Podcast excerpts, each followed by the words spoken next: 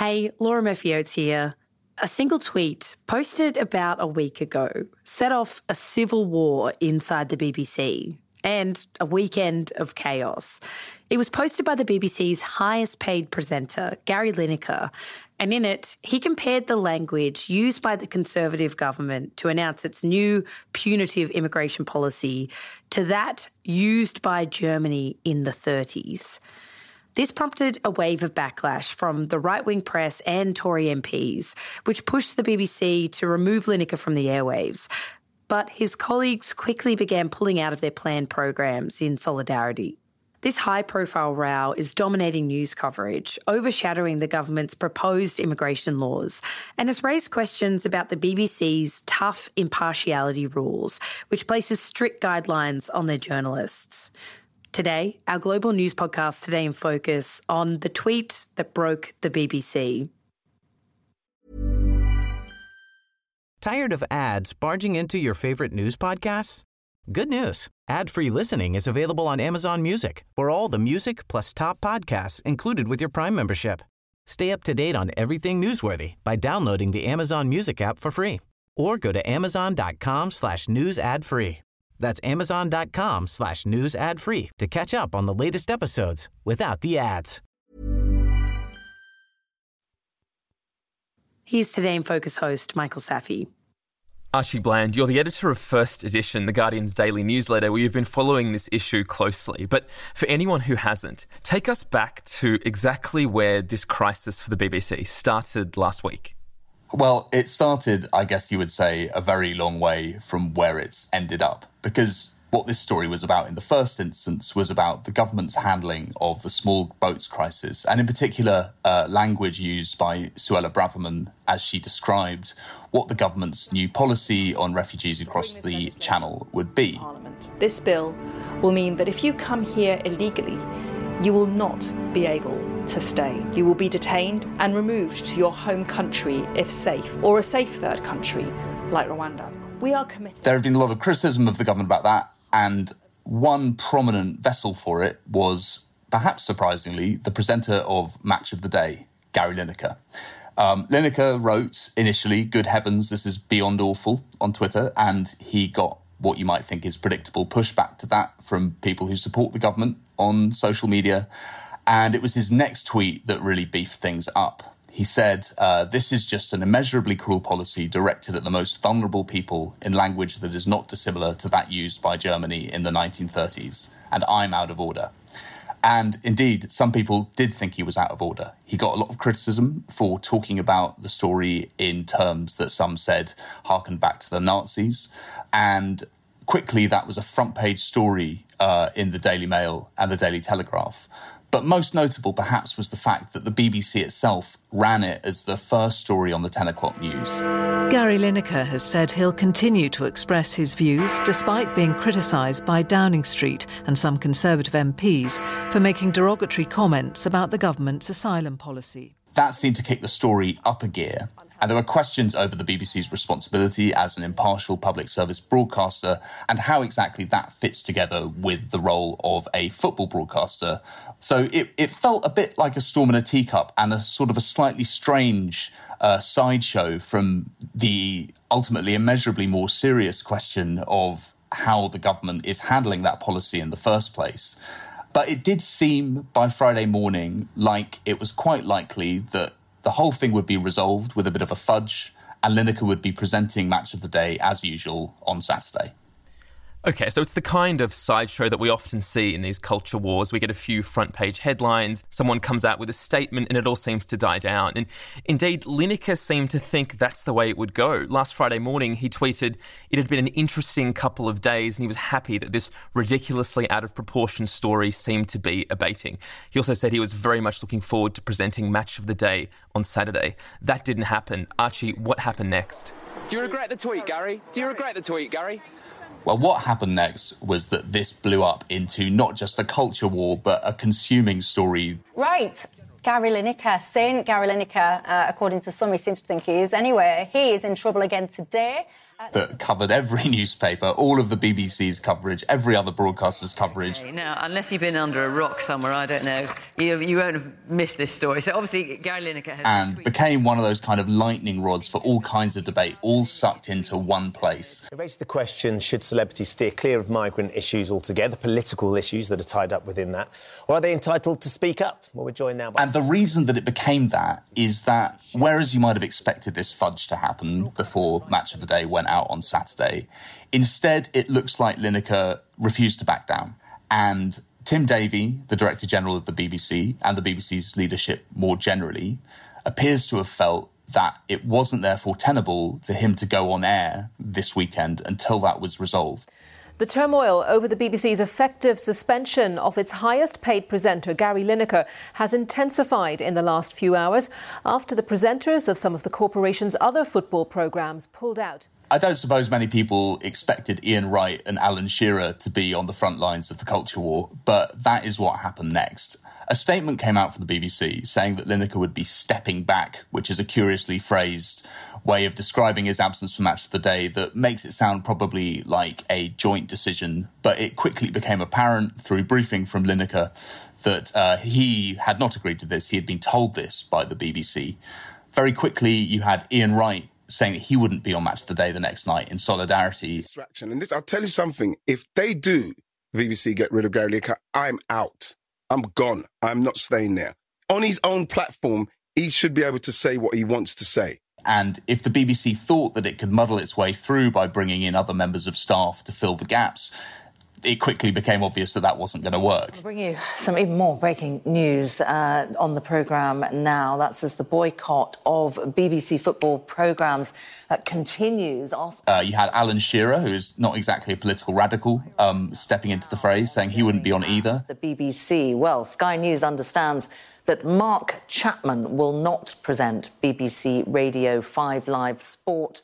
You had Alex Scott say that she wouldn't present Football Focus. Um, and then all of the BBC's commentators who were supposed to work that Saturday said that they would also not be on air. So very quickly you got to this surreal situation where the BBC has the rights to the football and indeed an obligation to broadcast it in its arrangement with the Premier League, but no means really of making a proper football show.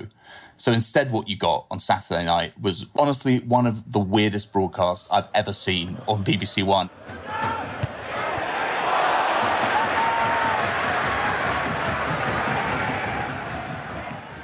It was sort of like watching a contemporary art video that you happen to have stumbled into in a museum halfway through. It was it's like a fever dream. You, you just had footballers running up and down the pitch, and unless you were deeply expert, you had no idea who they were or why they were doing it.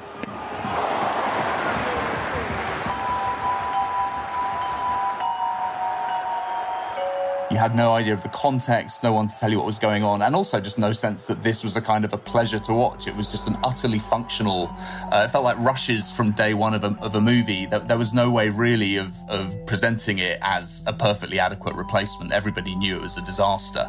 And although the viewing figures went up that night, it's pretty obvious that that was because this was a car crash that you couldn't help goggling at, and absolutely nobody would be sticking with it in the long term.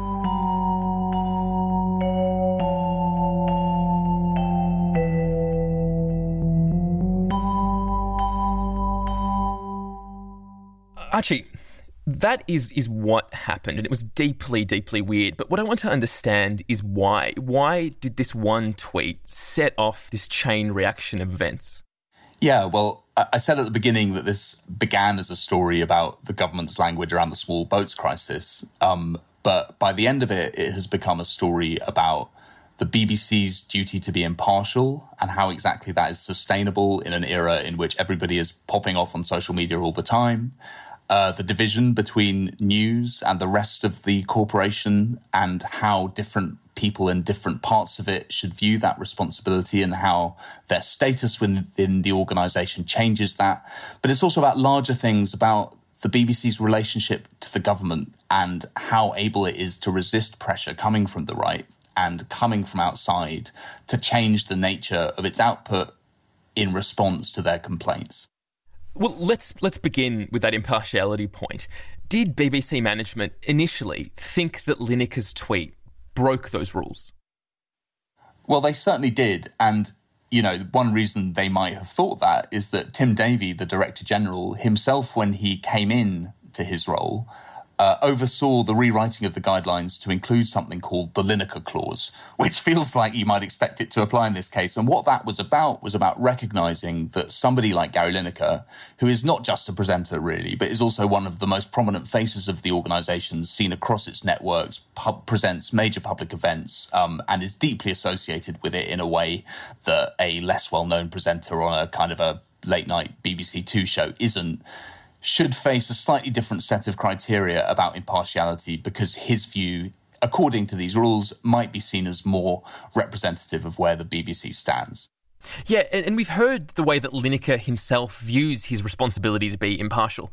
In an interview he gave on the BBC back in 2021. Well, I'd consider myself a freelancer anyway. So, and I obviously I've worked with the BBC. I work, have, I've worked with BT for years. i am now working with ITV. I've worked with you know Walkers. I've worked with, I've worked with numerous people around. I'm always, I think, I try to be considerate about what it would mean to the people that have employed me at some point. I've never had any phone calls from. But the basic principle here is that a news journalist at the BBC can't go around giving political opinions, but there's more leeway if you're like a science or a sports presenter. Unless you're a big deal like Gary Lineker, where the BBC argues you're so influential that any opinion you express out loud does carry the risk of impacting the BBC's reputation. That's right, but that analysis doesn't operate in a vacuum, and there has been a lot of confusion over these rules over the last few days, partly because all of this is ultimately quite subjective. You know, there are things which will be viewed as political opinions by some and simply an expression of a deeply held belief by others, and telling the difference between those things is quite complicated. So I think one of the things that this set out is is that it's not maybe simply a question of the guidelines and the letter of the law here. It's also a question about the fundamental basis of those guidelines and whether they are fit for purpose. Mm-hmm. So that's one part of this, but this is kind of a double headed scandal in some ways. I, I, feel like we would not have seen the uproar we've seen if this was just a somewhat narrow debate about BBC social media guidelines. So, what else is going on here? Well, that's completely right. And, and the thing that makes this particularly acute as a subject right now and why it has become such a big story is that while the initial basis of it was the theory that the BBC has some kind of irreducible progressive liberal bias and, and it's hopelessly to the left on everything, a lot of people say that actually when you look at the BBC's leadership, the opposite is true. So for one thing, you have the chairman of the BBC, Richard Sharp, as has been well documented in the last few days, facing serious questions over what kind of role he played in securing an £800,000 loan for Boris Johnson when he was Prime Minister, something which he didn't declare to the Select Committee looking at the question of his appointment. You then have Robbie Gibb, a member of the BBC board who used to be Director of Communications for Theresa May, who has made it his role, according to some reports in recent days, to let it be known that he's keeping an eye on BBC News staff for evidence of left wing bias and was indeed himself involved in the setting up of GB News. And there are various other people at the top of the organisation who have real questions about their own politics and whether they interact with their ability to properly defend the BBC and be good stewards of its future if that creates a clash with the government. So it became a question not just about the impartiality of BBC presenters and BBC journalists, but actually the impartiality of the people running the whole corporation and whether they were willing to step up and defend it in a time of need. Yeah, and I think it creates this other sense that you know, historically, the thing about the BBC has always been that the people who work for it are loyal to the BBC above everything else. And whatever their politics going in, there has been, although this obviously is not always perfectly observed, a sense that they leave them at the door and, and they are BBC people before they are anything else. But it has felt different recently. It has felt a bit like somebody like Richard Sharp, who is a long standing, very close ally of Rishi Sunak and a major donor to the Conservative Party, is in a different position to somebody like Greg Dyke, who was the BBC's Director General in the early 2000s and was a long standing Labour supporter, but wound up leaving because of a clash with the Labour government. It, it, feels as if there is maybe, for some critics, a view that the top of the BBC is there to try to bring it to heel. Now, that would be strongly denied by people like Davie, who would certainly say that they are loyal to the BBC before they're loyal to anything else. But I thought one of the most acute things that Tim Davie got asked in an interview on the BBC itself over the weekend was what would you have done if Gary Lineker had tweeted something in support of the government? He would be taking an opinion. Would you have removed him from air, from the It- air? I, If he I'm, I, I, I'm, I'm not going to go through. But- but it's a I- valid I'm not going to go through all the hypotheticals of the past. What I'm going to. s- What, what, what I was. And he refused to answer that question. But I think most observers, and just the evidence of your own eyes, suggests that this is really a response to concerted government pressure and not a kind of a purely academic, legalistic interpretation of the rules without any political context around them.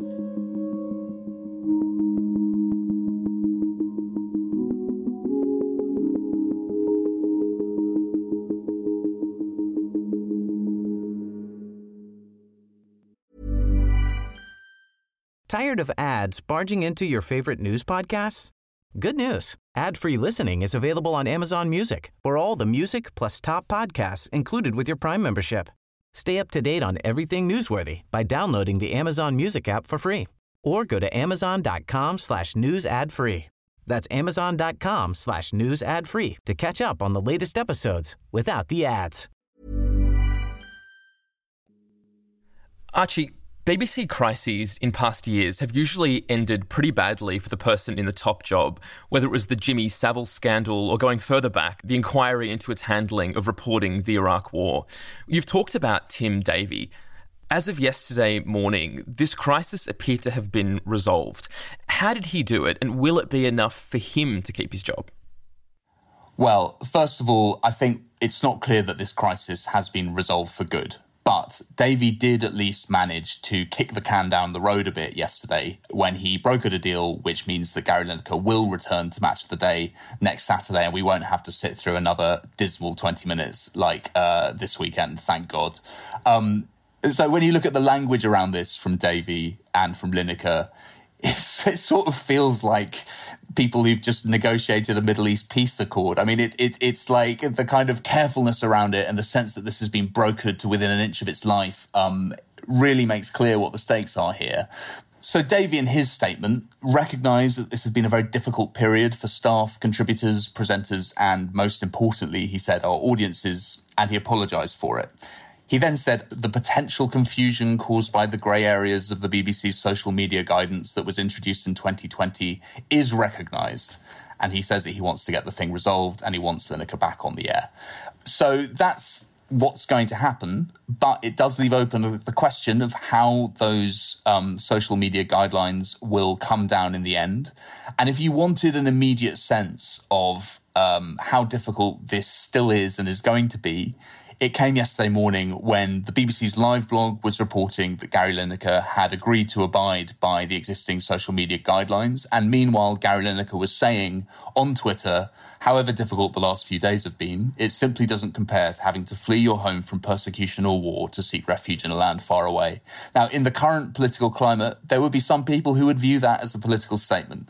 And so, although I think it's very unlikely that anything is going to take him off the air this week, it does suggest that this issue is very far from finished. So, Davie's problems aren't over. I don't think that his resignation is imminently likely, but I think he's got a long way to go before he has this thing resolved and behind him. Mm. Because, I mean, as you said, he's kicked the can down the road, but the bind here hasn't changed. He has to find a way to live up to this concept of impartiality in a world where so much of our lives and thoughts are now broadcast out loud on the internet where everyone can read them. Is that standard even possible to uphold? Well, you know, it, no.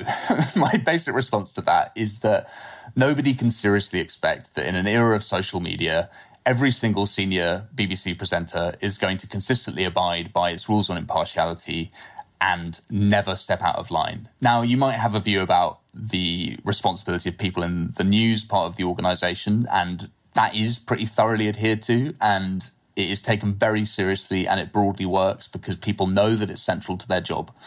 But if you start telling wildlife presenters like Chris Packham or business presenters like Alan Sugar that they can't have opinions because of their freelance role with the BBC, they're just not going to take you that seriously. you aren't going to fix that problem through more precisely set out social media guidelines. That doesn't mean that the social media guidelines at the moment are adequate, and I do think the BBC will be in a better place if it has a simpler and clearer set of rules. But it is also just to say that actually, almost all the time, probably these issues are going to be resolved through some sort of fudge and muddling through. And also, I think for this kind of thing to work, there has to be some sort of assumption of good faith and that the people involved in it aren't all secret political actors trying to smuggle their opinions into the BBC One schedule, but are just trying their best to exist in the world as it is in 2023 and also have a role on a public service broadcaster.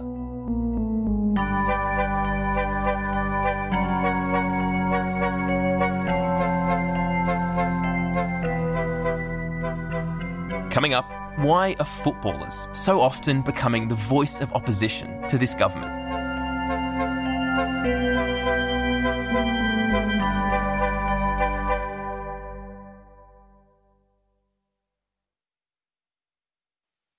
Archie, watching this play out, it makes me think that so many controversies lately centre on football and footballers, whether it's Marcus Rashford single handedly managing to save free school meals during the pandemic, Lineker and other footballers voicing criticism of Qatar in the lead up to the World Cup, when the British government itself was largely silent, and now Lineker as the face of public opposition to the government's small boats policy. Is it weird that football and footballers are playing this kind of role when it should fall to the political opposition, to the Labour Party? It's extremely weird, and it's not a coincidence. I mean, I think there are two different things going on at the same time here. One is that football has become inextricably political in a way that probably wasn't as apparent 10 or 15 years ago. Whether you're talking about the World Cup in Qatar, the ownership of Manchester City or Newcastle United, um, footballers taking a knee in protests at racism before Premier League games. All of that is part and parcel of the game now. And meanwhile, footballers have become more confident in expressing their opinions, and the whole infrastructure around the game has come to expect that. But there is another part to this, and I think it's a really important part of the context of why Lineker's words struck a nerve, and that is that it was clearer what he thought of the small boats policy than it was what the Labour Party did, who largely responded to Suella Braverman's announcement last week with quite a managerialist critique. The Prime Minister says they will detain people who aren't eligible to claim asylum here and then return them. Well, they already tried that under the last legislation. Yeah. Last year, 18,000 people were deemed ineligible to apply for asylum. That's the easy bit, the talk. But as for the action, Prime Minister, how many of them have actually been returned? But didn't say in emphatic and clear terms why it was wrong. And that is something that has been a characteristic of Labour under Keir Starmer, according to many of the party's critics. And that creates a space for someone like Lineker to step into. And I think it's also worth noting that Starmer and Labour responded much more clearly to the question of Gary Lineker's future on Match of the Day than they did to the small boats crisis itself. And that, I think, tells its own story. Mm. Archie, we expect that come this Saturday, Lineker will be back on, on Match of the Day. GB News will be well outside the football business where they belong. At what we hope is the end of this controversy for now, where do you think it leaves the BBC? Well, it leaves the BBC kind of where it always is, which is at the very centre of what the UK thinks about itself at the centre of very live debates in politics and in all sorts of parts of our national life, and also both incredibly important and incredibly vexed. Uh, th- there's this ad which um, most people have seen on the BBC. We're on air in five, four. BBC One. Which is just a really rousing case for its importance as a universal public broadcaster. The BBC has something for everyone Everyone. and it features clips of lots of different people in the BBC talking on programs about things that is then cut together to make a, a case for why it's important. And it finishes with the sentence The BBC is something that belongs to all of us. The BBC is something that belongs to all of us. And the problem of the row at the moment is that by trying to demonstrate their commitment to that idea, the BBC's leadership has actually done something quite different. And it's revealed one, that it has very senior presenters who strongly dislike the government, and two, that it has very senior leadership people who face questions of their own over their loyalties to the Conservative Party. So instead of looking like a unified and impartial organisation, it will look to a lot of people like a set of factions fighting over where they think the BBC should stand.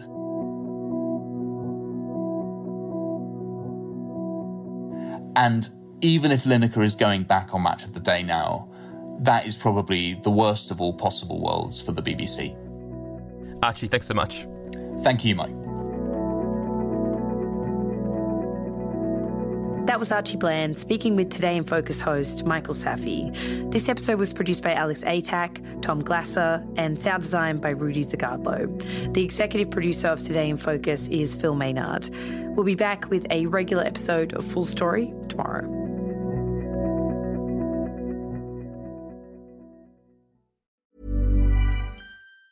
Tired of ads barging into your favorite news podcasts? Good news. Ad-free listening is available on Amazon Music for all the music plus top podcasts included with your Prime membership. Stay up to date on everything newsworthy by downloading the Amazon Music app for free or go to amazon.com slash news ad free.